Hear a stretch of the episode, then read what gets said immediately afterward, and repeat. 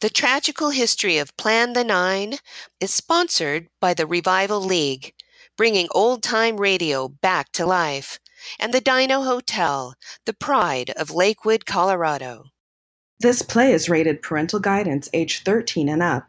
Parents are strongly cautioned. Some material may be inappropriate for children under the age of 13.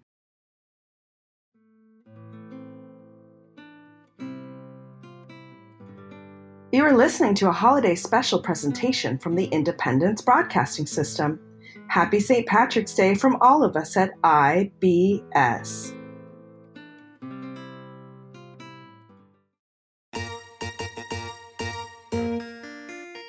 In 1564 was born a bard, whose words in days of yore were avant garde.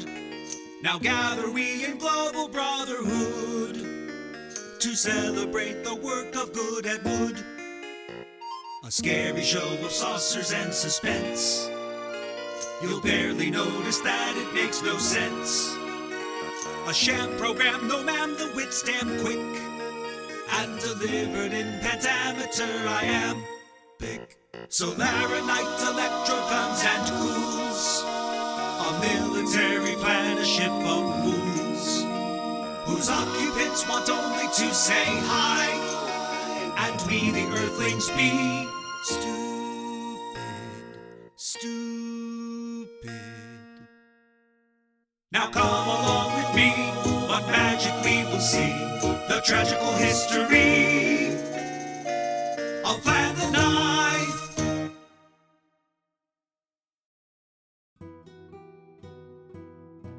It's Tuesday, March 24, 1959. Good evening. I'm Chetley Bricklestick, Cultural Director at IBS.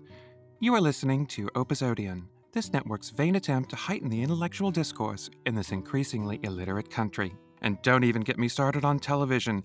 Oh, radio isn't good enough for America anymore, is it? Can't let your imagination paint the scene like your parents did. No, you'd rather sit in your underwear, beer in hand, and stare stupidly at I Love Lucy while your brain cells die off by the billions. Well, f all of you. This is a radio show, so suck it up. Tonight, we proudly present the second part of Edward Wood's The Tragical History of Plan the Ninth. This play will attempt to take you worthless Philistines and transport you back in time when our mortal bard, Edward D. Wood Jr., trod the boards in the theaters along the south bank of the Thames. To set the tone of our government mandated elevated content, even our commercials will harken back to Edwardian times, when Queen Elizabeth herself reigned over jolly old England. And now, once again, we turn to noted Edwardian scholar Colonel Ryan D. Smith to provide us with some background on Edward and his world. Thank you, Chetley. You know, there's actually some controversy over whether Edward D. Wood Jr. actually wrote the plays attributed to him. Really? How fascinating. Yes, there's a contingent out there that insists that Wood simply didn't have the education or talent to write such nuanced work. These anti Edwardians, as they call themselves, attribute Wood's work to an obscure actor from the Lord Chamberlain's men named Bill Shakespeare. Well, well, what some people will believe. Indeed. But, Colonel, what on earth would give them such a ludicrous idea? I don't know, actually. I think it's something to do with Wood and Shakespeare both having a, a secretary named Kennedy or some bullshit like that. Uh, at any rate, on with the show. Last week, if you'll recall, we learned that alien invaders had landed on Earth and begun to reanimate the dead as part of their fiendish conquest of humanity. As the dead began to rise, flying saucers were seen in the skies across the country. A military man, Colonel Edwards, had even engaged them in combat, but to no avail. We now travel to the Pentagon, where Colonel Edwards' superior, General Roberts, is about to give the colonel some terrifying news. And now, ladies and gentlemen, we begin part the two of Edward's masterpiece with Act the Four, Scene the Seven.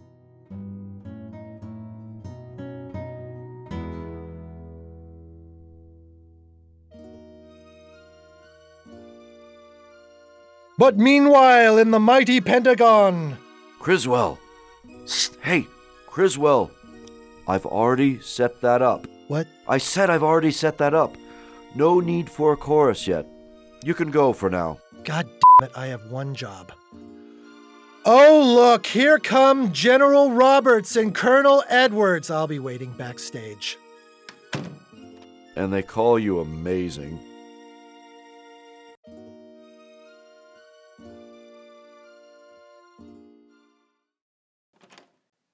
Oh, welcome, most valiant Colonel Edwards. Moreover, that I did much long to see you. The need I have to use you did provoke my hasty sending. Thou hast been on tap for many of these damned saucer attacks.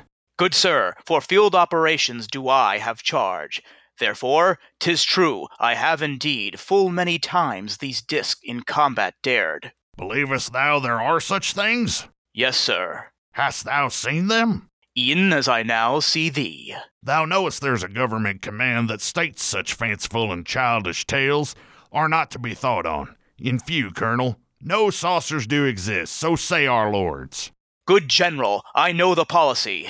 And standst thou by thy word that thou hast seen these airy visions which such mighty powers pronounce but brainish fantasy and lies? I do. Thou knowst thee may be straight cashiered for this, admitting what thee've seen against command. Oh, give me leave, my worthy general. I'll speak my mind, and if I give offense, let the great axe fall. Why speak then, Colonel? Sir, have I not eyes? Do I not see thee sitting before me? Cannot I tell a hawk from a handsaw? My eyes, like thine, do gather the world's light, and for my brain paint portrait of the truth. Should I not believe in that which I've seen, at which I've loosed the cannon's fury, sir? If I believe not that, then I'm no soldier. And thus take ye from me my proud command, the pomp, great moment, and ceremony to which my warish fame entitle me, the fife, the drum, and men's most reverent awe, which earned I by my service to the crown. All this do strip from me, and turn me out, a beggar, to starve in the filthy street. Do doubt mine eye, or to equivocate? When I do know what's truth? Oh, never, sir. If lies be honor's cost, why then I'll none. For when dear honor lies, she is undone.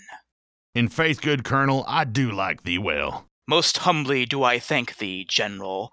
I shall study deserving. These flying saucers which you've seen, Colonel, are solid as the floor on which we stand. Indeed, we've contact with their pilots made. Oh, wonderful news, that can so astonish. Oh, pray, how contacted? By radio. Speak they our tongue? Alas, no such luck there. At first, their babble we could not translate, but since our first contact, we have developed a language computer, a great machine that breaks down any language to our own. Well, that's convenient. Ah, Mary, it is. Oh, General, what's this to do with me? Since thou hast charge of field activity regarding saucers, this thou shouldst straight hear. Their message, new recorded, dost thou mind? Haste me to know it, good my lord. Let me not burst in ignorance, but play this strange recording from another world. To you of Earth, my name is Eros called, and I, a soldier from another world that floats far across the vasty deeps of space. Earthmen, I know our tongue you speaketh not, but, too, I know that thou hast finally built the dictarobatory, as we called, to which you term a language computer. So you now understand that which I speak. And ere the dim beginnings of your time, full far beyond your planet we have been, for centuries it's taken you to grasp the wonders we developed long ago. And to thy childish minds, the commonplace, spaceflight, or turkey sausage, for example, are yet the very wonders of the age. Is Earth so arrogant that you do think your planet is the solitary isle in all the great and teeming sea of space, whose soil gives purchase for the rise of life?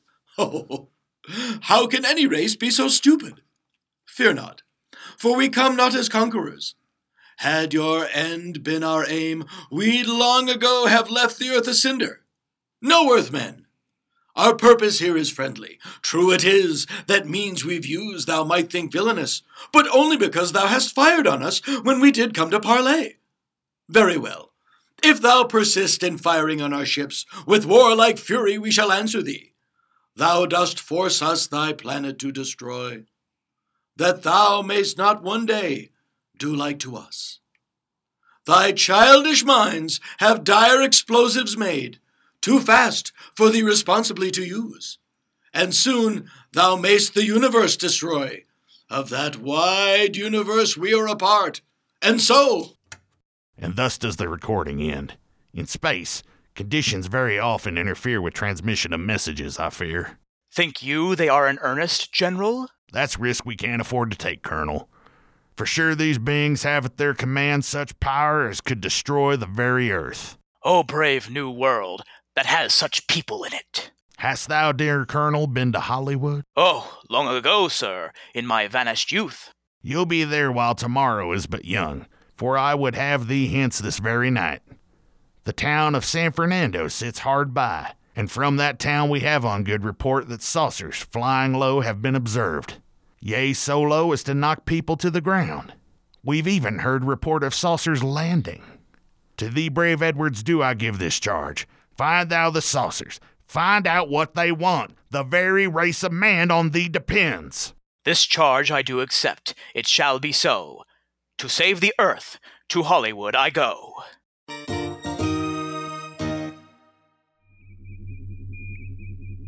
Scene the 8. On board Space Station 7, the alien ruler Eros and Tana enter. My liege, we here stand ready to report. Thou tardy art. Full many days have I expected thy report upon the earth, and for as many days have feasted I upon the chameleon's dish. I ate the air, and starved for want of knowledge. My dread lord, 'twas unavoidable. Our televisor, by atmosphere's conditions sorely plagued, could make transmissions none, and so we came in person to deliver our report. Thou wouldst have practiced patience, wert thou wise, and when permitted by atmospheric conditions, made thy full transmission then. We thought time of the essence, good my lord. Suspicion hath upon our movements fallen, and at the very point of operations have our ships been espied. And what gained you in all this extra time? My lord, of the dead ones, we've risen three. Indeed. Then bring one forth, and let me see. Dear Tana, do the larger one bring in. Use your electrode gun. But have a care. Thou dost not for an instant lose control. For Sun's control, he can't tell us apart from those whom we have deigned our enemies. And swoopstake, he'll attack both friend and foe. Hear now, Eros, for thus is my decree. Of ships in your command I take off two. But that leaves only my ship, my dread lord. It's necessary that thou this thy mission continue to pursue in solitude. Of thy other ships, I have need elsewhere. Oh, wouldst thou use me thus? Look, sir, my wounds. I got them in my country's service, when some certain of your brethren roared and ran from the noise of our own drums. Good service I've given. Why then must my command be thus reduced? Good Eros, I doubt not thy loyalty. But though of the earth dead, you've risen three. Yet this thy plan is far from a success. Thou, Eros, must the worth of thy plan prove, with greater shows, ere I'll thy ships return. Oh, fear me not, my lord. I shall not fail, for surely everything is on our side. Forgetful Eros, show not everything, for thou still lackst the living of the earth. And sayest thou that thy ship hath been seen at point of operations? Aye, my lord. A mote this is to trouble the mind's eye. For sure, full many times hath we been seen, but never seen upon the very point of operation. Something must be done. Tana re enters with electrode gun drawn, leading Clay. But something is wrong. Clay immediately advances on Eros, murder in his eye. Oh, stop him, Tana! Your electrode gun put up, or else he'll crush the life from me! Advance thee still, thou giant from the grave! Then woe to Eros! Stop him, Tana! Stop him! Alack! For the electrode gun is jammed! I cannot stop the giant's fell attack. My love, Eros, farewell. I'll mourn for thee. Clay attacks Eros, and they grapple, but Eros is all but powerless against the giant.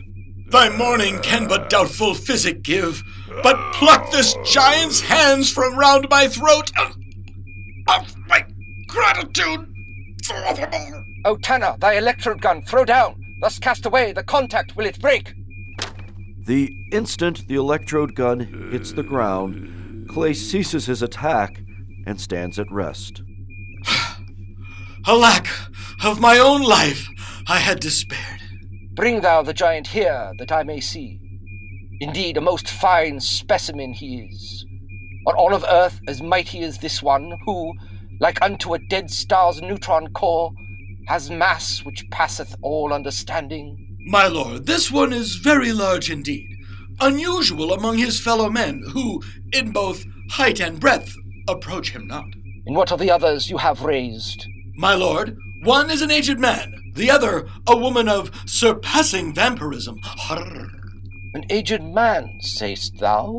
Oh, yes, my lord. I have a plan.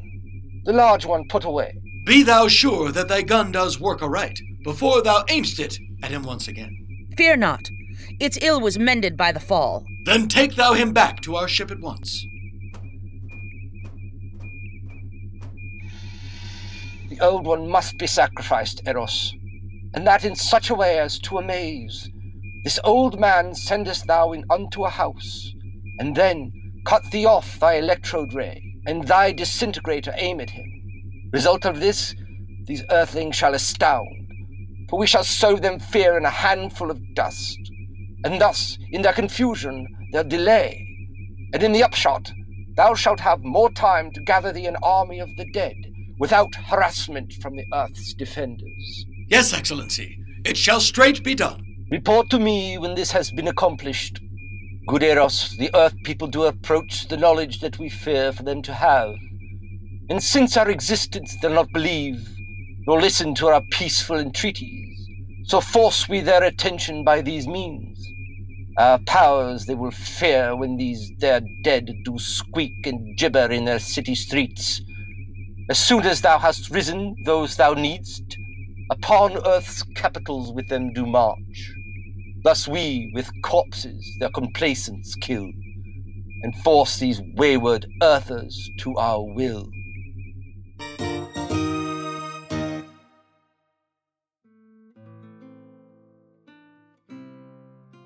And now a brief and historic word from our sponsors.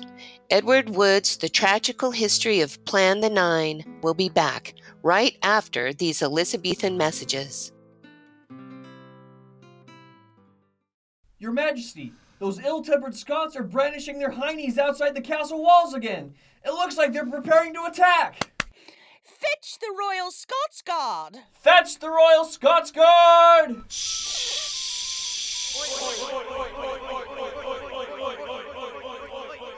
Scotsguard is the most trusted way to repel those skirt wearing, caber tossing, haggis sucking Scottish scum from usurping your rightful throne.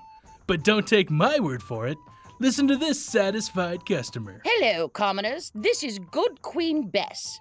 When my conniving cousin Mary of Scots conspired with those filthy French to overthrow me and install a Catholic in my place, I reached for Scotsguard. Packed full of good old Protestant military might, Scotsguard protects your stronghold from rebellious northern earls, assassination plots, and even papal persecution.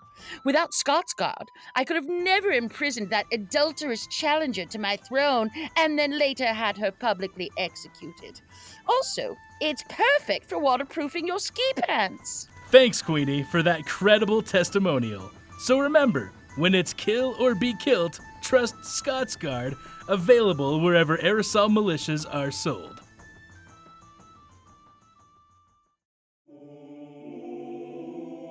Be you a Benedick whose temperament be out of whack, or a Beatrice whose joy hath faded from your veneer? If you find yourself star-crossed and ill-tempered, making much ado about nothing, then consider the healing and stimulating nature of Friar Francis's monastic retreat. Whether ye be lord of the manor or innkeeper to the commoner, a person requires a moment for balance. For to strange souls, strangely they strain the cure. As long as thy mind be willing, and thy purse be flush, thy body shall surely yield to our attention, while tucked away from prying eyes.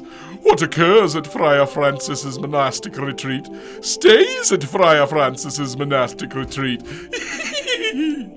We offer a variety of delightful pastimes to entice thy every appetite, including, but not limited to, the rack, to work out all those little kinks and finish with head held higher than before. Our guests have recorded up to nearly one hand's worth of growth from merely one session monk massage with horsetail whip and hot Vespers candle wax for treatment of maladies ranging from hysteria to hemorrhoids. A soothing sting and tingle administered by our juicy Jesuits and desirous Dominicans and bootylicious Benedictines that is much favored by the noble class. Hair shirt exfoliating, straight from the Spanish Inquisition torture chambers of King Philip II. Simultaneously mortify your flesh and remove dead skin. These godly ways cannot be wrong, and you shall love the high that comes with it. And lastly, yet not least, at Friar Francis's monastic retreat, with a large abbey of lusty nuns nearby, the word in our book is celebrate, not celibate. So don't be a doofus or a dogberry and pass by this offer. Please stop by and ring the gate bell out on Old Back Passage Lane to schedule your special time. See you soon.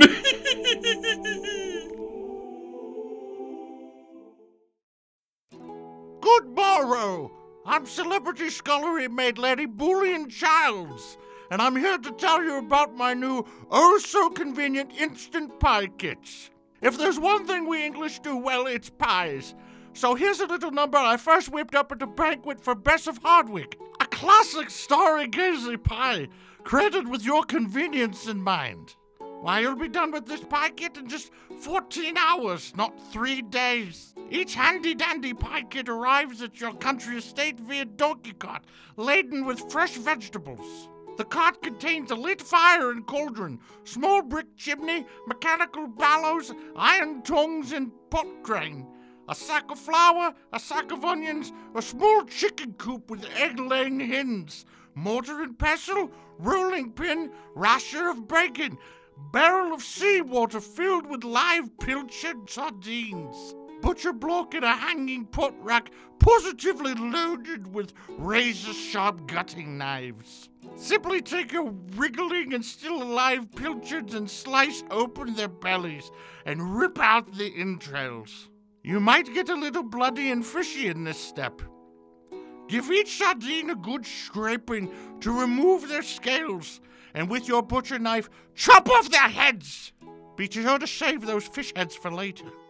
Then layer the fish and with breadcrumbs and cover with eggs and bacon rashers and chop off with a layer of thick, gooey English pie pastry. Garnish liberally with those fish heads. The fish heads pop out of the crust and will stare accusingly back at you while you eat.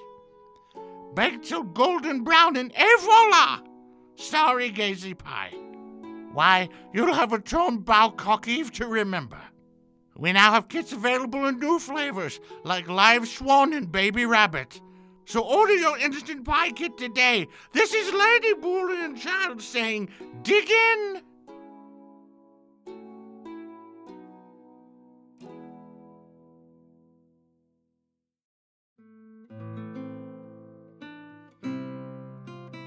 You are listening to a holiday special presentation of Edward Wood's The Tragical History of Plan the Nine, Part the Two, from the Independence Broadcasting System. Happy St. Patrick's Day from all of us at IBS. And now we return to our regularly scheduled program.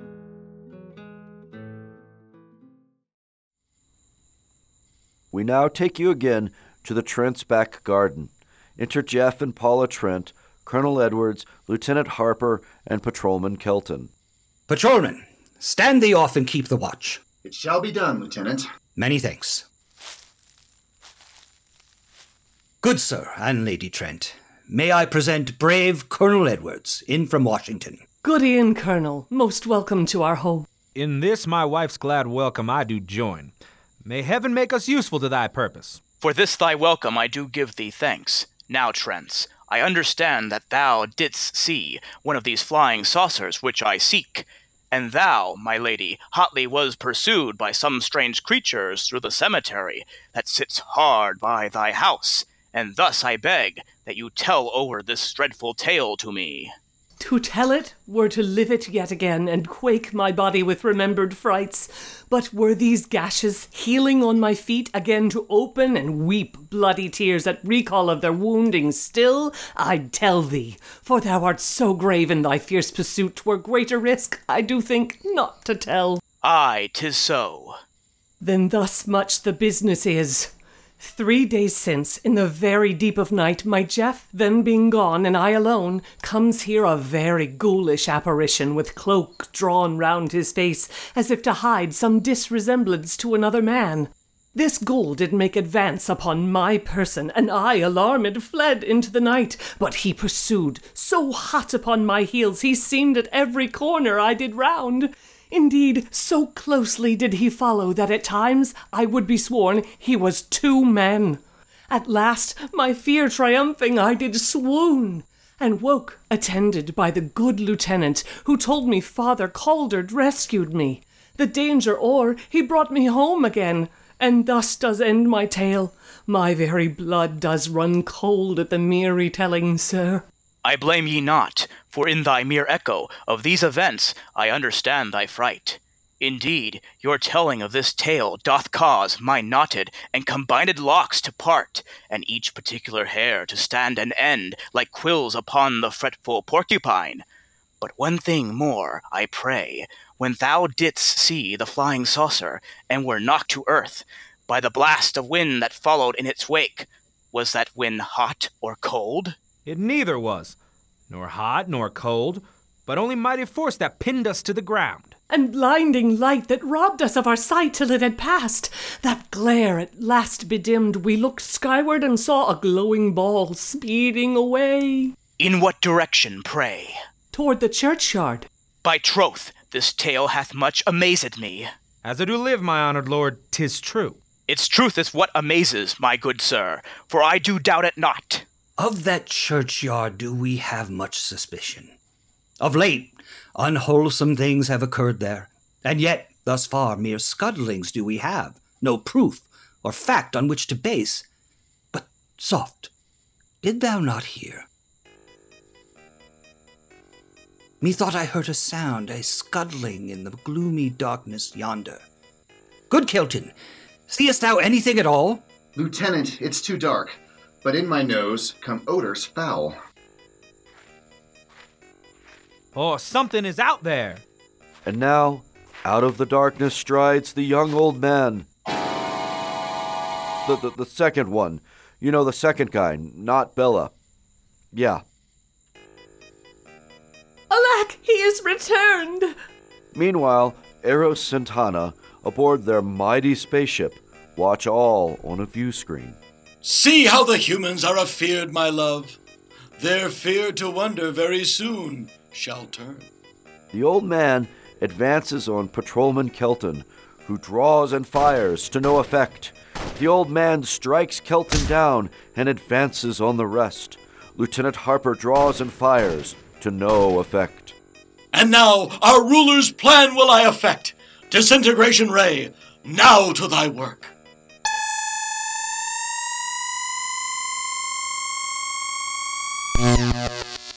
Oh, I am slain! The old man exits, staggering, as a skeleton wearing an identical cloak is thrown onto the stage. The effect is flawless. What makest thou of that? I am lost in it. An instant since these bones were clothed in flesh. But soft you now. I had forgot good Kelton. He stirs. He will soon be again himself. Oh, didst thou see that thing? Didst thou get it? Peace, patrolman. The spectre is no more. Alack, it did not fall, though I did fire with every deadly bullet I possessed. And so did I, with like paltry effect. I know not what did happen, but unless, like the dry bones to which Ezekiel did in the valley prophecy, these bones can themselves reassemble, it is done. Let's to the cemetery with all haste, that we perchance may find the head and source of this mistake of nature lately slain. For I'll not sleep till this affair is done, and these invaders from space roundly checked. Aye, no more shall this affair I tolerate. These aliens may jest with this rude prank, but this their mock shall mock them to their graves, yea, mock their very spaceships from the sky. God's wounds, I tell these spacemen to their teeth, thou hast on the wrong planet turned thy gaze. This trick shall savor but of shallow wit, when more aliens weep than did laugh at it. So to the cemetery let's away, this night shall end in death, for we or they.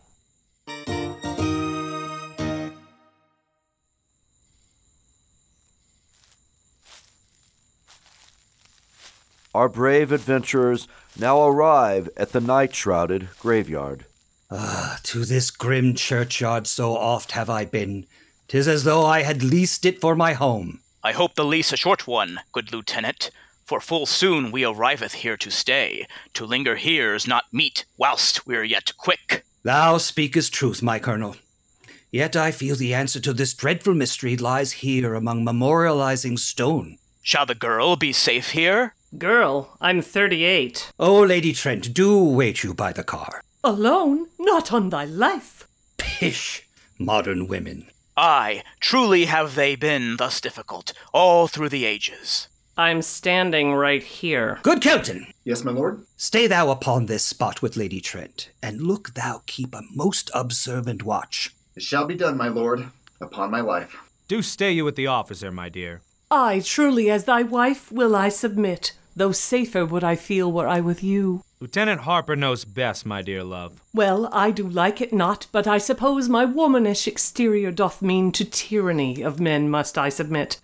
O spirits of the brave, unsex me here. Were I a man this adventure to share, you'd find me made of sterner stuff than thee. But I cannot become a man with wishing, therefore must I die a woman with grieving. Tis not thy bravery, I doubt, dear Paula, but mine own. For if something should occur that bringeth harm to thee, I were undone. And then should I be woman, and salt the earth with the effeminate tears of my grief. I pray you, Paula, stay. I shall perforce. Thy asking not my sex doth stay my course. Brave Jeff, hast thou a pistol about thee? Nay, good lieutenant. Canst thou useth one? Lieutenant, fear me not. For full four years toiled I in arms, my country to defend. Take thou this pistol then, and let's away to desecrated grave of Daniel Clay.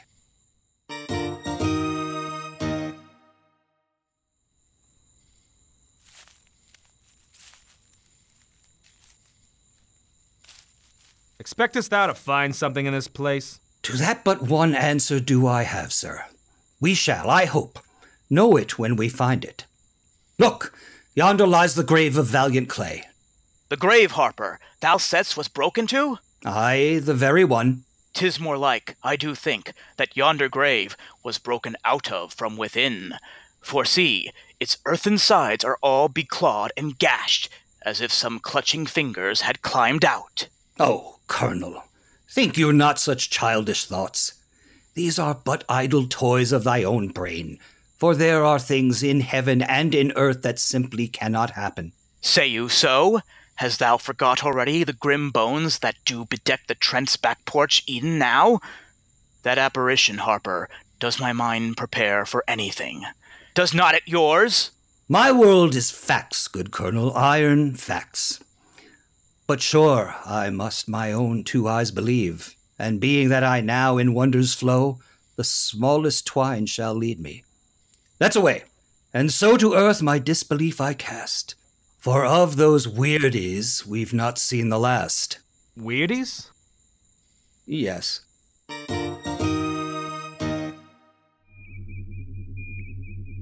Meanwhile, in the spaceship, Eros and Tana see all over the view screen. The humans will discover soon our ship. And would you let them find us, good my lord?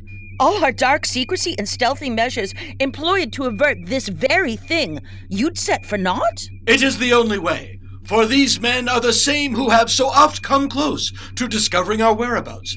They must be silenced, else they'll tell more men, and full soon upon us ten thousand strong would fall at once. Even with our great strength, destruction would be sure. No, this must be. Let these men come, and let them leave no more. But there are others, Eros, at yon car. Those two shall we also constrain betimes. Send thou the giant we have raised, Henna, to fetch at once the watchman and the girl. Girl? She's 38. Peace! See it done while I do activate the dictarobitary. By its grace, converse we with these earthmen face to face.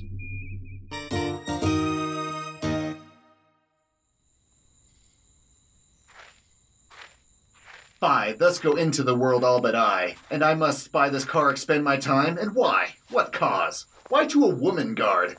Am I a palace eunuch used thus? Thou knowest I can hear thee, thou varlet. Suddenly, a ghoulish giant materializes from the darkness. It's Inspector Clay, raised from the dead by the sinister alien's resurrection beam. He advances upon Kelton and Paula. What horror in mine eyes! Inspector Clay, my former master, risen from the grave! Alas, I am undone. Oh, impotent watchman, so soon dispatched! Alack, I swoon! With Kelton laid low, Clay takes the unconscious Paula in his arms and begins to bear her away. Now go I to my master with his prize. But soft. Is this the face that launched a thousand ships and burnt the topless towers of Ilium? Sweet Paula, make me immortal with a kiss. O Paula, thou art fair, behold thou art fair. Thy cheek is like unto a cloth of silk, thy lips the petals of some medicine flower, whose sweetness is a physic to all plaints. And from those lips I'll drink and be renewed. O Paula, Paula, thou art surely Helen. Thy pilot husband is rude Menelaus, who hast thee, but appreciates thee not. O sweetest Paula, fly with me, I pray. I will be Paris, and for love of thee, instead of Troy, shall all L.A. be sacked. And for thee I shall fight a thousand men, yea, even Eros, whom I owe my life, that Priam who sires with quickening rays this shadow half life that I do lead now. E'en here I'll strike down Paula if thou wish. Yea, I'd strike the sun if it offended thee. Soft, tis my fellow ghoul, Vampira. Thou tardy blubber, bring thee forth the girl. Our master waits, and yet thou dalliest. Nay, Vampira, my sister of the night. Cruel Eros may not have the pilot's wife, for she and me hath waked a loving heart, and by yon moon I shall not part with her. There's Kentucky Fried Chicken in the ship. Farewell, Paula, 'twas nice while it did last. Now, to my master I deliver thee, for chicken bucket my reward shall be.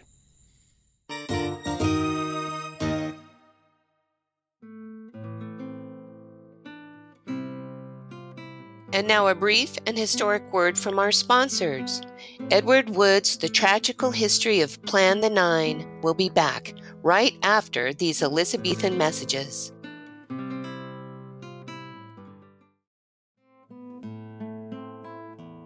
Mmm. Hey, all you strong, strapping Puritan menfolk. I'm Charity Goodwife, down at the local Puritan knocking shop, and I'm here to talk dirty pilgrim to you until you're begging for holy salvation. You can come and listen to my Puritan smut line any day. Just stand outside my window, leaded glass ajar, and listen to me whisper my strong work ethic in modest tones. Ooh, for a five pence, I'll read from the Bay Psalms book. For a shilling, I'll talk about dancing roundels, or ripped sleeves, or silk finery, or even wearing sacramental vestments during Eucharist, just like a naughty Anglican or Catholic would. For a pound, I'll shine your little shoe buckles. For two pounds, we can kneel and pray together to be spared everlasting damnation and a reprieve from the wrath of God's throne. All while you do nothing and touch nothing in a steaming haze of pious confusion and frustration. Whipping, weeping, and begging for forgiveness are forbidden. There will be no pleasure. Why? Because you're a pilgrim. Remember, Charity Goodwife's my name, and try my Puritan smut line. I'll be praying for you. Oi, I'm bored. We should catch a cockfight today. Nay, I'd give all my fame for a pot of ale instead. Why not have the best of both worlds? Let's go to Tudor's. Hello, my lords. Welcome to Tudor's, table for two. Here at Tudor's, everything is as you like it. The beer is always cold, the wings are always hot, and our comely Tudor girls are always hotter.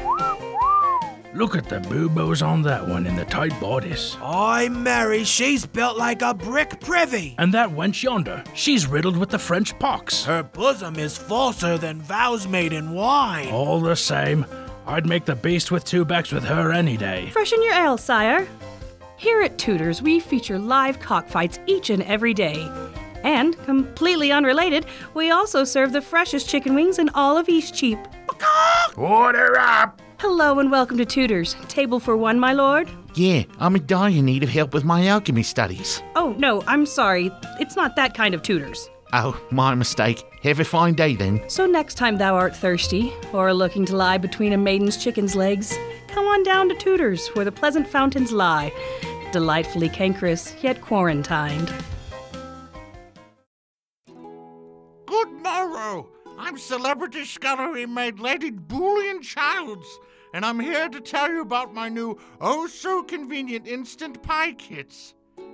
Here's a dish I first concocted for Sir Francis Bacon, the father of empiricism. And as a meal, you had to see it to believe it. It's wild boar and honey pie. You make it in 187 easy steps and not 477 time consuming ones. Each handy dandy pie kit arrives at your manor house via donkey cart laden with fresh ingredients. The cart contains a cage with a fresh, acorn fed, succulent wild boar, a straw beehive full of angry honeybees, a winch and tripod and hog slaughtering kit, a turning spit with a kin of dogs trained to run on a circular treadmill to keep the spit rotating, and all the standard burlap sacks to make my fresh, extra tough English pie pastry. This crust is as tough as iron. Now to get started, simply hoist your wild boar on the tripod by its hind legs. Be sure to avoid being gored by its tusks. Grab the slaughtering knife and slit the boar's throat. You might want to wear a leather apron for this step and invite small children in to watch. It can get a little messy. Save the blood for later if you're going to make blood sausage. With lit oak branches, sear off all the boar's hair, and with your butcher's tools, rip out its internal organs. While the boar is roasting on a nice hot spit, spun by the trained dogs, don your beekeeper suit, grab your smoker, and retrieve some fresh honeycomb from your beehive. Slather the natural bee sweetness on the musty, gamey skin of the boar, and add our signature herb and spice packet. After you carve the roasted boar, lay its various organs on a pie pan with some butter and bake until golden brown. Perfect hot or cold, day or night, comedy or tragedy. So simple, so easy. And if you're feeling extra ambitious, you can cook the dogs and donkeys as well. We now have kits available in new flavors, like pigeon and roe deer. So order your instant pie kit today. This is Lady Boolean Child saying, dig in!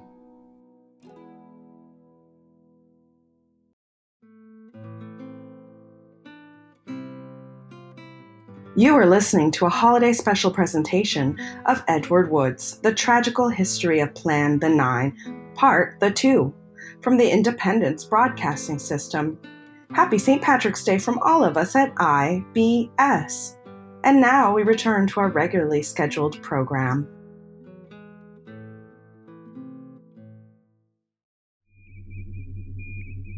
We rejoin our story on board the alien spaceship as Eros and Tana observe our heroes' progress on their view screen.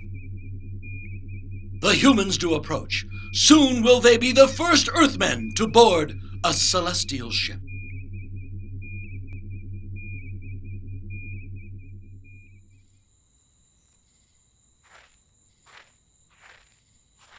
O soft friends, what great ship doth tarry here? Mine eyes full fifty years upon this world have bended their light the like never to see. Oh, how hid this Titan ship for so long within the small confines of this clearing?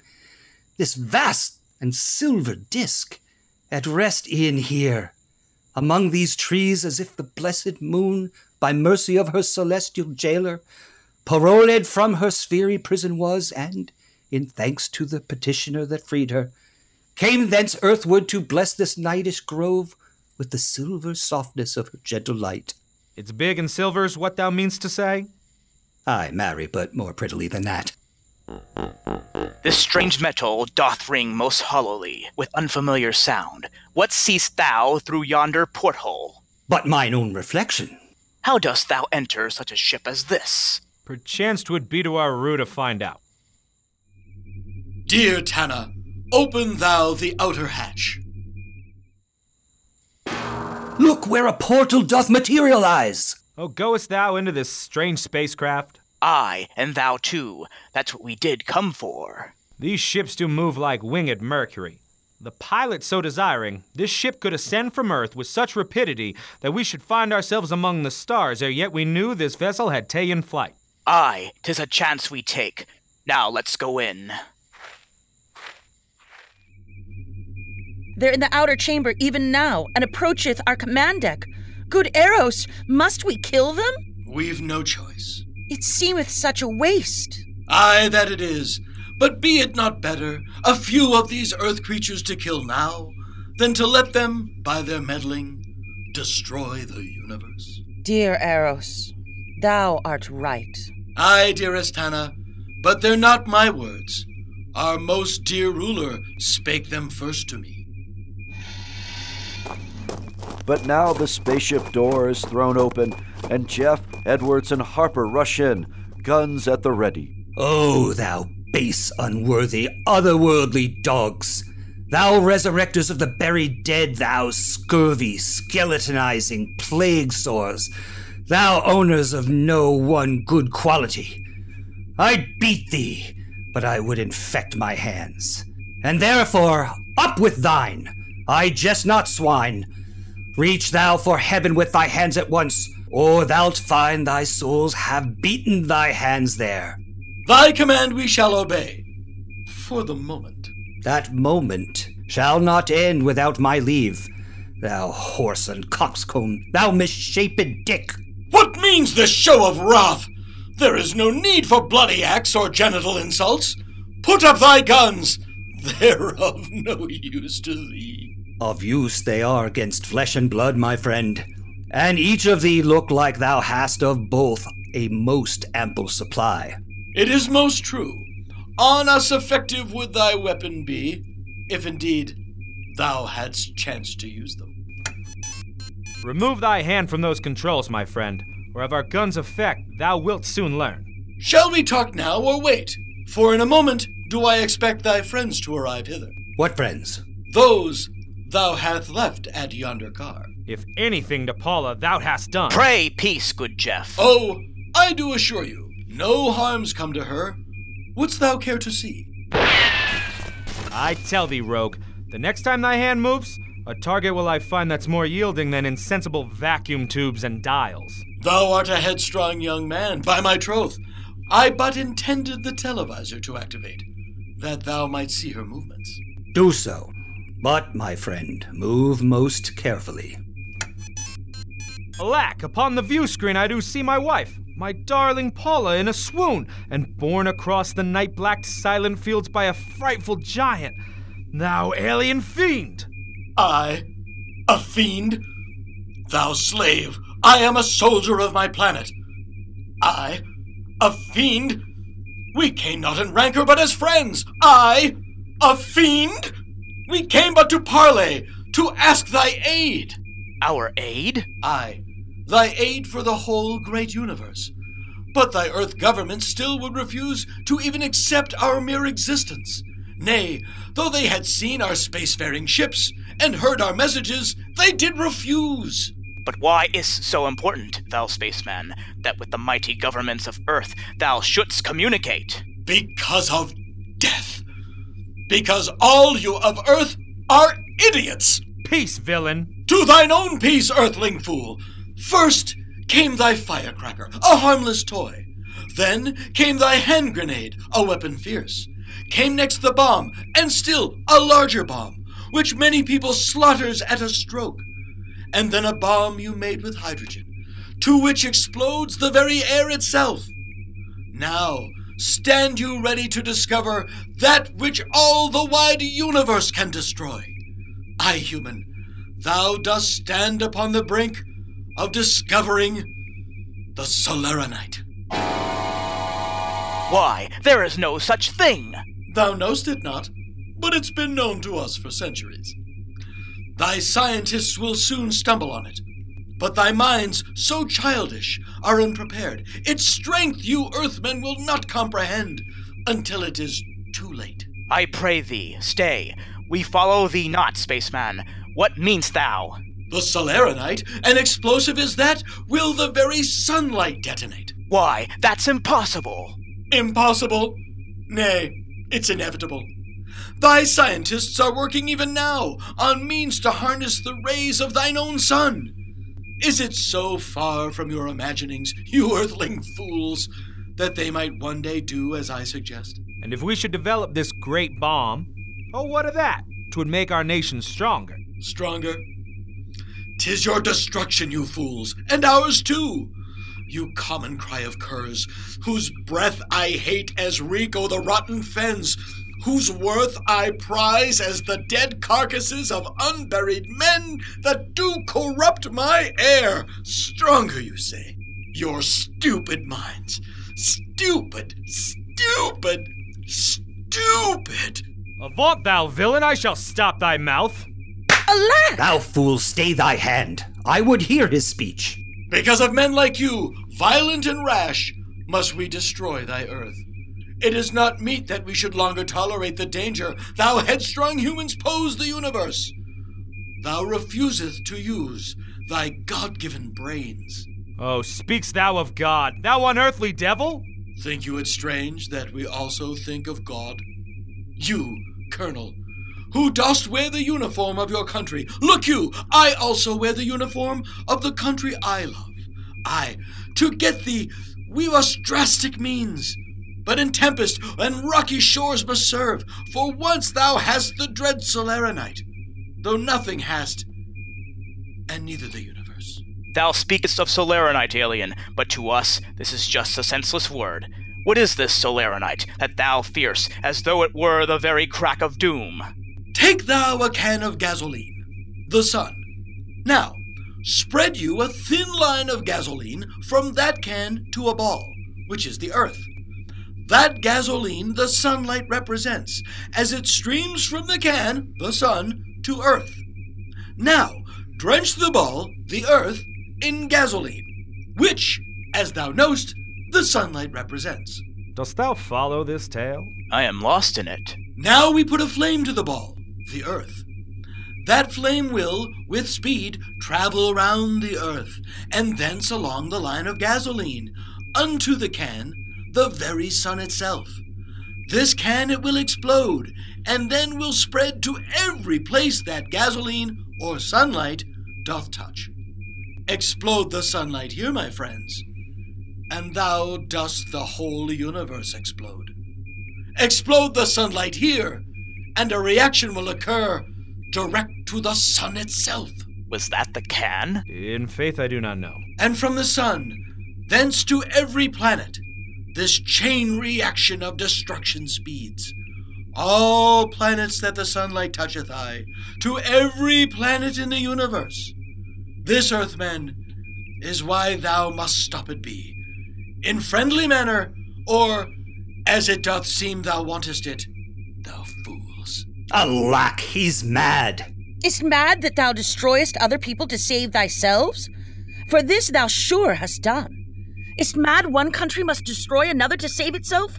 For this you've also done. How is my world mad to destroy thine when thine, the very universe. Enough! On my world, women do advance the race, not fight men's battles for them. Look you now.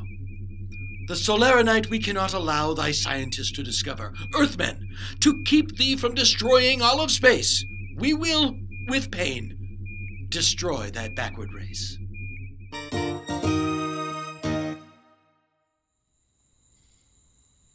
And now we return to the graveyard, where Patrolman Larry has arrived to aid Patrolman Kelton, who has only now begun to recover from the ghoul's horrible attack. What hath befallen here, thou drowsy fool? Well, wherefore, Larry, art thou alone? For when I sent my fearful summons hence, I asked it not for one man, but for battalions. Ay, Mary, so you did, but you did sound as though you'd drunk a full measure of wine. Say, Kelton, art thou hurt? Who did strike thee? Inspector Clay. Oh, go to, thou fool, go to. Upon my life, it was Inspector Clay. Though much changed from how he was in life. Fie! Next shalt thou tell me that thou didst see a skeleton come rattling from the grave. We did. Alas, he's mad. The Lady Trent, she's gone. We must find her. To guard the lady was my solemn charge. But Clay, like Lazarus from out the tomb, did from this graveyard shamble and attack. Peace, break thee off! Look where it comes again! Angels and ministers of grace defend us! Looks it not like dead Clay? Mark it, Larry. Most like. It harrows me with fear and wonder. And there, in its foul grasp, lies Lady Trent. Good Kelton, let us unsheathe our firearms. Nay, bullets will not stop these walking dead. A most grave proof I've had of this tonight. Oh, Larry, how are we mortals to kill that which is dead already, but the grave, unsatisfied, cast up again to earth? And yet the fair lady must be rescued. By mass, I have a plan. Good Kelton, list. Unto yon ghoul I will stealthily creep, and then, being concealed behind his bulk, his head I'll batter in with mine truncheon. I'm fleet of foot, and Clay, even in life, could ne'er keep pace with me. Thus will I run, and he follow. Thou, Kelton, seize the girl. Girl? She's thirty-eight. Once thou hast the Lady Trent, do thou run too, as far away, good Kelton, as thou canst. Thinkest thou this will work? Ah, I've no other plan. Come, Kelton, and let us to it pell mell. If not to heaven, then hand in hand to hell.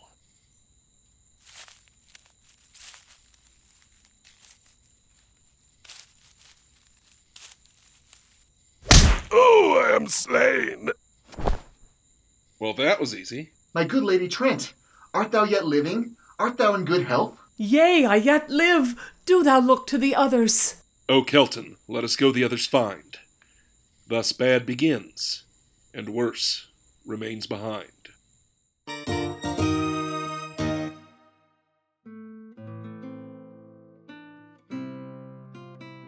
And now a brief and historic word from our sponsors.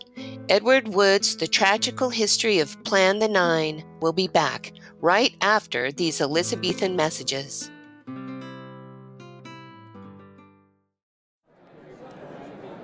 And now a word from Lord Charlatan Montebank. Attend me, gentles. My name is Lady. Er, Lord Charlton Montebank of Shamsbury, Tunshirewich, upon Itchen. And I'm here to tell you about this miraculous new cleaning solution, Hogwash. Yes, Charlton's genuine hogwash shall clean and disinfect your pig until its bristles glisten and gleam. So immaculate you could eat off of it. You can even use it to get your dirty, dirty oxen clean. I'll take a flask. Don't be swindled by snake oil salesmen. Keep your snake's dry, flaky scales moisturized by lubing it up with Montebank's authentic tubular reptilian unguent, made with only the purest serpent lard. Here, here!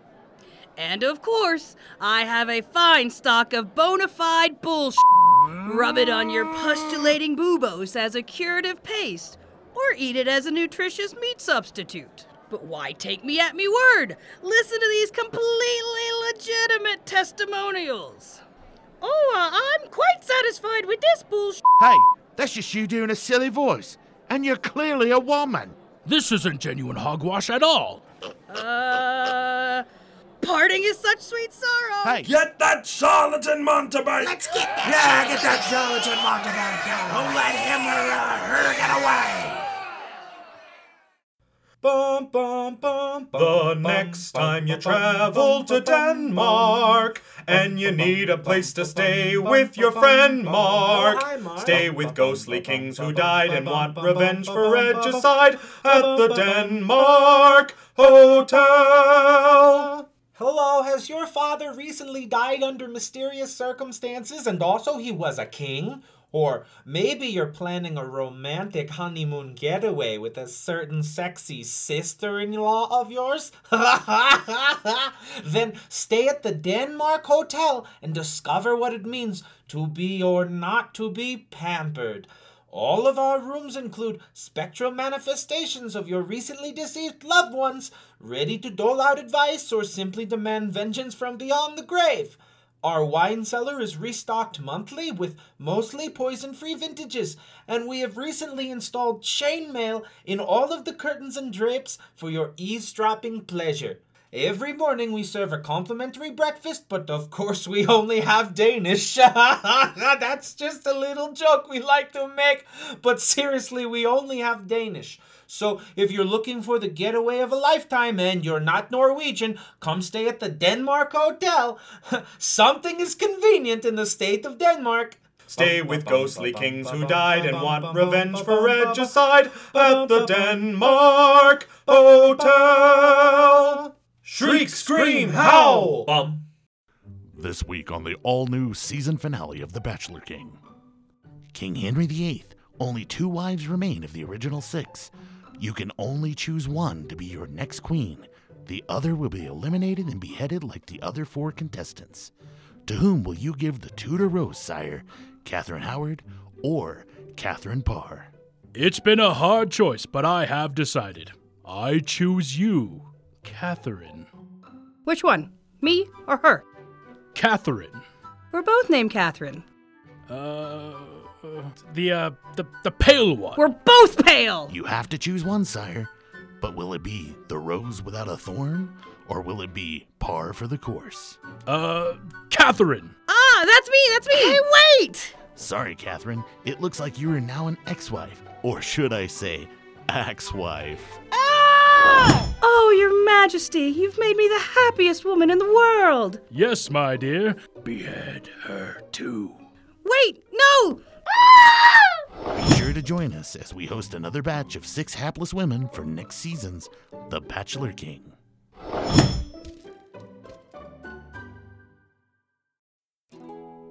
Good morrow. I'm celebrity scullery maid Lady Boolean Childs, and I'm here to tell you about my new oh so convenient instant pie kits. This next one is a doozy four and twenty blackbird's pie. It's a recipe from my lorder, prepared for the severed head of Sir Thomas More, who did love his spice. You might say he was a man for all seasonings. Each handy dandy pie kit arrives at your manor house via donkey cart, laden with fresh ingredients. In the kit, you'll find all the accoutrements of a modern kitchen an iron pot for simmering meats, 20 large frying pans, a dozen large casks, 50 small casks, 60 wooden mixing bowls, a grill, six large graters, 20 iron shovels, a rotisserie, and a cage full of chirping, happy, very much alive, four and twenty blackbirds. To whip up this pie kit, simply reach into the cage and firmly grasp the neck of each blackbird. Put it under a broom handle or similar, stand on the handle, grab the bird's body, and give it a good yank to wring its neck. After a bit of flapping and flailing about, just pluck and debone these once singing birds and plop them in the crust as you would with any old pie. You'll be singing songs of sixpence all week long. We now have kits available in new flavors, like peacock and eel. So order your instant pie kit today. This is Lady Booley and Giles saying, dig in!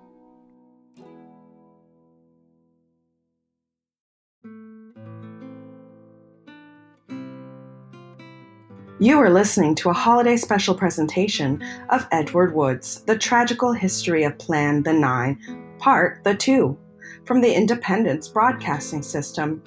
Happy St. Patrick's Day from all of us at IBS. And now we return to our regularly scheduled program.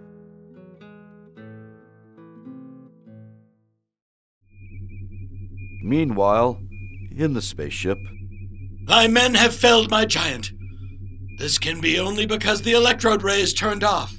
When I do turn it on, he'll walk again, and yonder's the control. Do stay thy damned hand, thou naughty villain. We'll now deliver thee unto the law, and may the heavy hand of justice fall, for thy foul crimes still heavier on thee. The devil damn thee black, thou cream faced loon. I'll not be ta'en. Eros manages to push Harper away, but Jeff Trent advances on him, and the two begin to fight, neither giving quarter. Despair and die, thou creature from the stars! Oh, death come to us all. Lay on, Earth Guy, and cursed be he who first for mercy cries. With Eros and Jeff locked in combat, Tana races to the controls to try and start the ship's mighty engines, as Harper and Edwards run to the door. But they can't escape. It's locked. Do open thou the portal, Lieutenant! Alack! These many and varied switches do quite confound my brain. Oh, which one is't? Oh, Eros, be thou valiant and fight on. In moments' time, I'll have us in the air. Jeff lands a mighty haymaker on Eros's jaw. The alien staggers backwards, crashing into a control panel, which ruptures and explodes. Alack! This mighty ship is all aflame! Meanwhile, Colonel Edwards has at last found the proper control to unlock the door. Oh, fly, Jeff, fly! The ship shall soon be burnt! Come, Colonel, let's away! Say, spaceman, art thou hungry? Here's thy lunch, a sandwich made of knuckles. Alack! I stagger back into the flames! Oh! I am slain! And so, the spaceman vanquished, now I flee.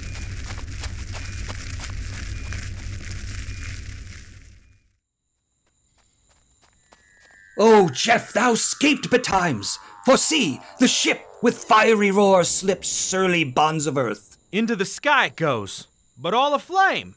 Sure mortal is the wound it has been dealt. Come, let us to a safe distance withdraw. Meanwhile, in the spaceship, Tana struggles with the controls. Although the ship is airborne, the fire is spreading. Oh, Eros, wake! For everything's on fire! Like blazing meteor, our ruined ship doth counterfeit the sun in blackest night. My love, awake! By Neptune, canst not hear? Receiving no response, Tana goes to kneel by Eros's body. Awake, Eros, awake! The ship's aloft, but look you, the controls are smashed, my love, and thus we fall like a stone to the earth. Oh, Eros, wake! For if we don't prevent that horrid crash, our ship shall sure explode. Awake, I say! Awake ye not, my love? Has thy dear spirit shaken off thy frame? Oh, very well then. I shall follow thee. Enough of this. Let comfort no man speak. Let's talk of graves, of worms and epitaphs. Make dust our paper and with rainy eyes write sorrow on the bosom of the earth. Let's choose executors and talk of wills, and yet not so. For what can we bequeath save our exploded bodies to the air? For God's sake, let us crash into the ground and tell sad stories of the death of. Ah! I am slain!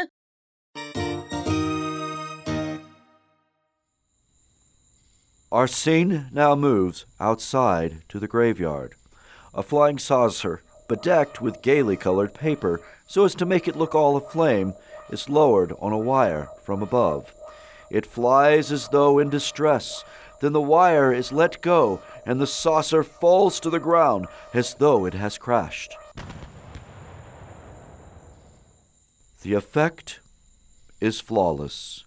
Enter Lieutenant Harper, Colonel Edwards, Jeff and Paula Trent, Patrolman Kelton and Patrolman Larry standing round the fallen body of Clay and watching as the saucer crashes. Look where yon saucer falls in fiery plumes to the unyielding earth. I do wonder if this is the last we will see of them. Their ship exploded. That seems pretty final. Oh, this is but a season of peace, lady. For sooner or late their brethren will arrive. If it be not now, it is yet to come. Oh, see! Oh, see this ghastly sight, my lords! Patrolman Larry lifts the coat from Clay's body, revealing a skeleton. Good Clay, may thy dear spirit rest in peace. O God, the like weight from his soul do lift as this defleshing to his body did. Aye, amen. But what of that ghoul in a woman's shape, vampirish lady to this bleached bone lord? Hath she been apprehended? Forsooth, she's right. There's yet another ghoul. Peace, Harper, for I think it very like to bones she's been reduced like this one here. Without the ship and ray, these ghoulish things return again to dust from whence they came. Thus this business is well ended, and yet perchance it's ended not so well, for we ignore their direful warnings at our cost. I do regret me now these spacemen's death, for sure, full far ahead of us they were. Their fiery rays, their great spacefaring ships that float upon the very air itself and make the cosmos little. And yet we, with overweening pride, do think us large, when to this mighty species we are but as ants who do toil in their hill, unthinking of greater world beyond that mound of dust. And though as ants are we to they, good souls, they did try to approach us first in peace. And we, with war's shows, answered them. Thus we, yet a babe in the vast cosmos, like sinful child who heeds his father not, have to our elders done much disrespect. Oh, may that ancient race yet forgive us, and we study deserving at their hands. For sure, they have the wisdom of the stars. We fool earthmen, whose planet is yet young, shall never see so much, nor live so long.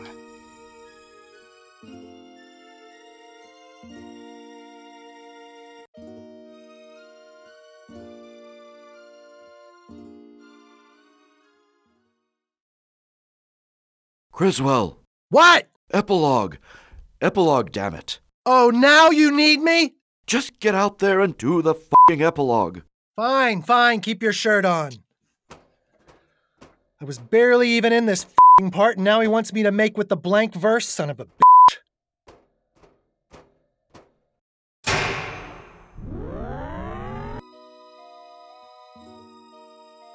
A glooming peace this morning with it brings. The sun for sorrow will not show his head. Go hence to have more talk of these strange things. Some have been rescued, others exploded. Wouldst thou, good gentles, call this tale a lie, or canst thou that it didn't happen prove? I pray you, gentles, disbelief defy, and in thy sweet belief let thou be moved. For if my tale on disbelievers fall, then in the future, God do help us all.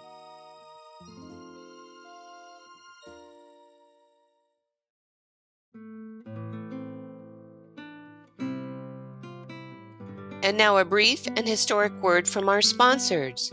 Edward Wood's The Tragical History of Plan the Nine will be back right after these Elizabethan messages.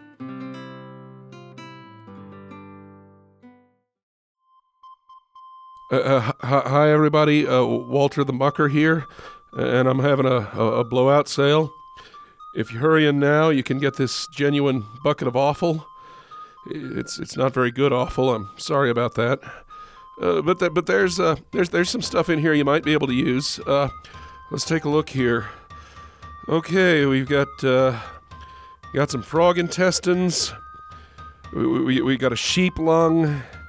It's uh it's an old sheep lung. It's pretty dry. Probably not good for anything really. Yeah, yeah, yeah. Forget the sheep lung.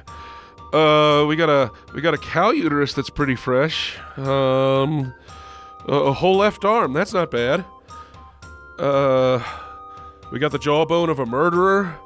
He's he's not one of the good murderers. Sorry. He's actually just a horse murderer. But but he was a murderer technically. So if you got uh, I don't know some some spells to cast, this will probably work for you.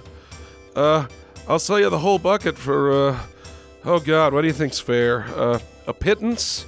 Is is that an actual uh, unit of currency? Uh, hell, who am I kidding? Uh, half a pittance.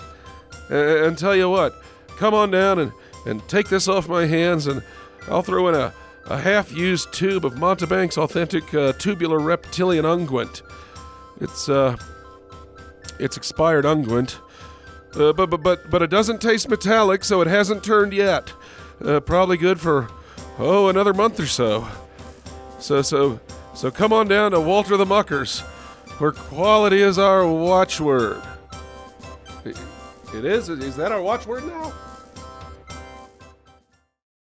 Don't let a loved one suffer a terrible fate from producing the Scottish play. You know, the jinxed one with ghosts and witches and a bloody dagger. Hi, I'm Malcolm Macduff, barrister and tragedian at law. You should not have to suffer all the double, double toil and trouble associated with this unlucky play. If you can't lift the curse, then why not fill your purse? I've helped several theater troupes get the full settlement they deserve. Whether your prepubescent boy playing Lady M broke his leg, your actors accidentally killed each other for real during the onstage sword fight, or class riots resulted in your theater burning down, I will fight for you. When our set designer killed himself before opening night, I called Malcolm Macduff. I yelled, Oi, Macduff, across the lane.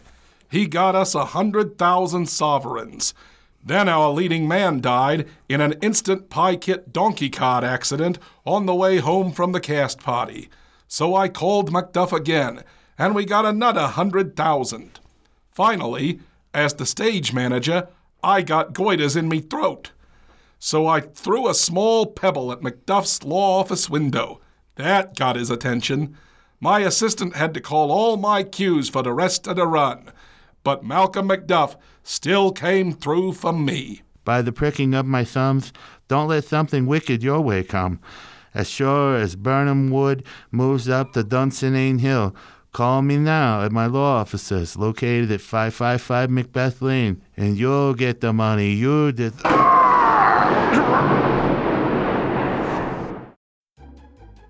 Friends, Romans, countrymen, lend me your, uh, your ears for a minute. Hi, this is Antonio, the Merchant of Value. I forgot to mention that. And this weekend, the Merchant of Value Galleria is having its grand opening at Stratford upon Avon. And gee, I'd sure like you to be there.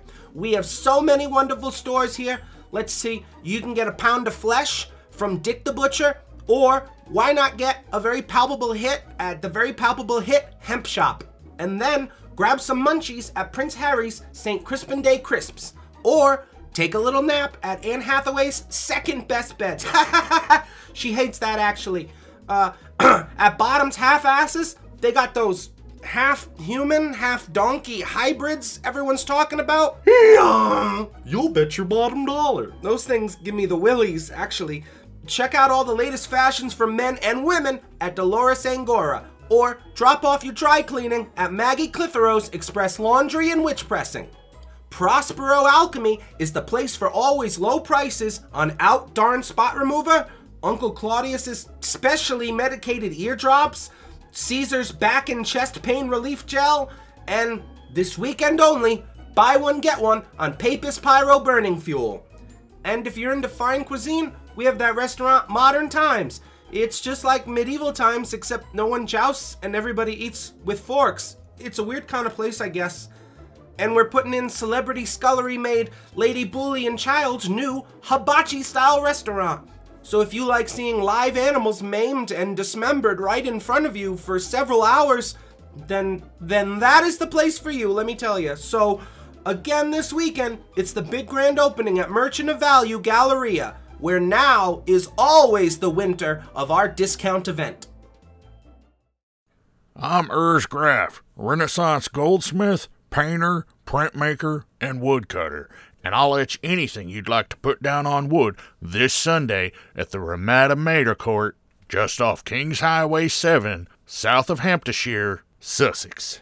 Finally, fine artwork that you can afford to put in your hovel. Literally starving artist prices. Seriously, I haven't eaten in a fortnight. So if you know fine art, or how to identify someone going through the final stages of starvation, meet me this Sunday. Only cash accepted, no checks. Because what the hell's a bank? That's happening this Sunday at the Ramada Mater Court. High quality art that almost anybody can afford. This Sunday at the Ramada Mater Court. Be there, there, there, there, there. What does my future hold? Will I become a famous actor? Oh, shall my kids become? Hey, will a reality TV star become leader of the world? We all have questions. Questions of the future and the secrets beholden to that future. I provide the elucidation. Hello, weary pilgrim. My name is Nostradamus Blackwell. My profession thus be a soothsayer. I can help you discover the fate of your future. My method is simple. I imbibe whiskey till I am in my cups. Then the gossamer wings of fate whisper thine future, and what it shall bring. Nostradamus Blackwell I am, and your future I shall tell.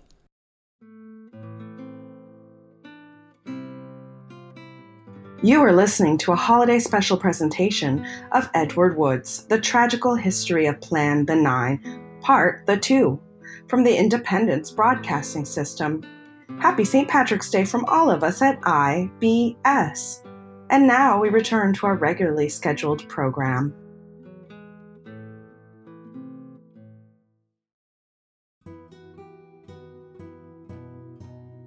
Thank you for tuning in to Opus Odeon, the show for amusing the unwashed proletariat with something other than the lowest common denominator. We need your Nielsen ratings for audience share, but we don't much care for you. You've been listening to the tragical history of Plan the Ninth, Part 2. This radio play was adapted by Greg S. Talley and Ryan D. Smith from the theatrical play The Tragical History of Plan the Ninth by Ryan D. Smith. Back to you, Ryan. Thank you, Chetley. Based upon the motion picture Plan 9 from Outer Space by Edward D. Wood Jr., and the collected works of William Shakespeare. Dramatization produced and directed by Greg Talley, Rob Maynard, and Ryan Smith. Back to you, Chetley. Voice talent Announcer 1, Jackie Naaman Jones. Announcer 2, Tanya Atomic. Chetley Bricklestick, Natalie Ryan. Colonel Ryan D. Smith, Greg Talley. Criswell, Troy Schultz. Jeff Trent, Rob Maynard. Paula Trent, Rebecca Heron. Danny, Darren Helwig. Eros, Dana Gould. Tana, Jamie Flowers Ashley. Edith, Quinn Keating. Old Old Man, Ryan D. Smith. Young Old Man, Ron McAdams. Vampira, Rachel Jackson. Inspector Clay, Ryan D. Smith. Lieutenant Harper, Frank Dietz. Patrolman Larry, Ryan D. Smith. Patrolman Kelton, Ben Hasler. Patrolman Jamie, Willie Golden. Colonel Edwards, Paul Derhagopian. General Roberts, Ron McAdams. Ruler, Tim Blaney. First Sexton, Ron McAdams. Second Sexton, Ryan D. Smith. Reverend Lynn Lemon, James Young. Farmer, Ian Morrison. Operator, Ben Hasler. First mourner, Ryan D. Smith. Second mourner, Kate Page. Soldier, Ian Morrison. Messenger, Ben Hasler. Back to you, Ryan. Thank you, Chetley. Music and sound supervision by Greg Talley. Original Foley art and music by Rob Maynard. Audio editing by Ryan Smith. Plan the Nine theme song by Storm de Costanzo. Additional music, sting, and bumps by Storm de Costanzo. Vintage commercials produced by Ron McAdams. Vintage commercials written and performed by Jackie Naaman Jones, Ron McAdams, James Rowling, Natalie Ryan, Quinn Keating, Rob Maynard, Erica Rodriguez Hilton, Corey Hilton, Ryan Smith, Dina Dolphin, and Greg Talley. Back to you, Chetley. Thank you, Ryan. Radio play text copyright 2018 by Ryan Smith and Greg Talley. Commercial text copyright 2018 by Jackie Naaman Jones, Ron McAdams, James Rowling, Natalie Ryan, Quinn Keating, Rob Maynard, Erica Rodriguez Hilton, Corey Hilton, Dina Dolphin, Ryan Smith, and Greg Talley. Stage play copyright 2018 by Ryan D. Smith. Back to you, Ryan.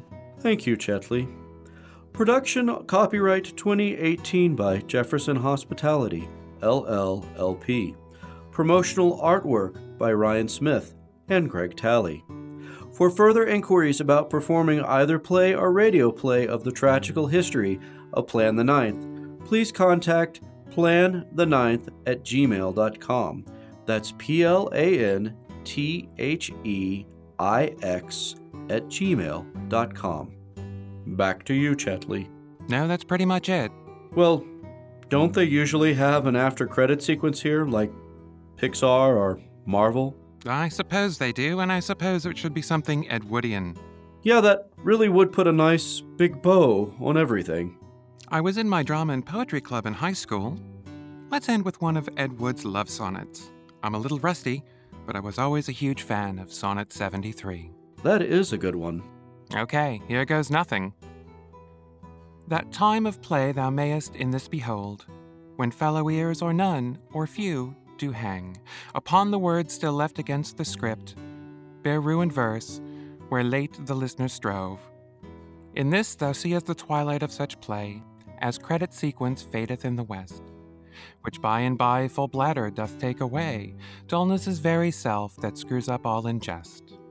In this thou seest the waning of much regard, that on the ashes of podcast doth lie, as deathbed whereon it must expire, consumed with that which it was nourished by. This thou perceivest, which makes thy ennui strong, to end the script which thou must leave ere long. Makes me tear up every time. What do you think? You stumbled. Your inflection was flat. It didn't scan. It certainly wasn't funny. Nobody is listening anymore anyway. The effect was flawless. Fuck off. The tragical history. Plan the ninth.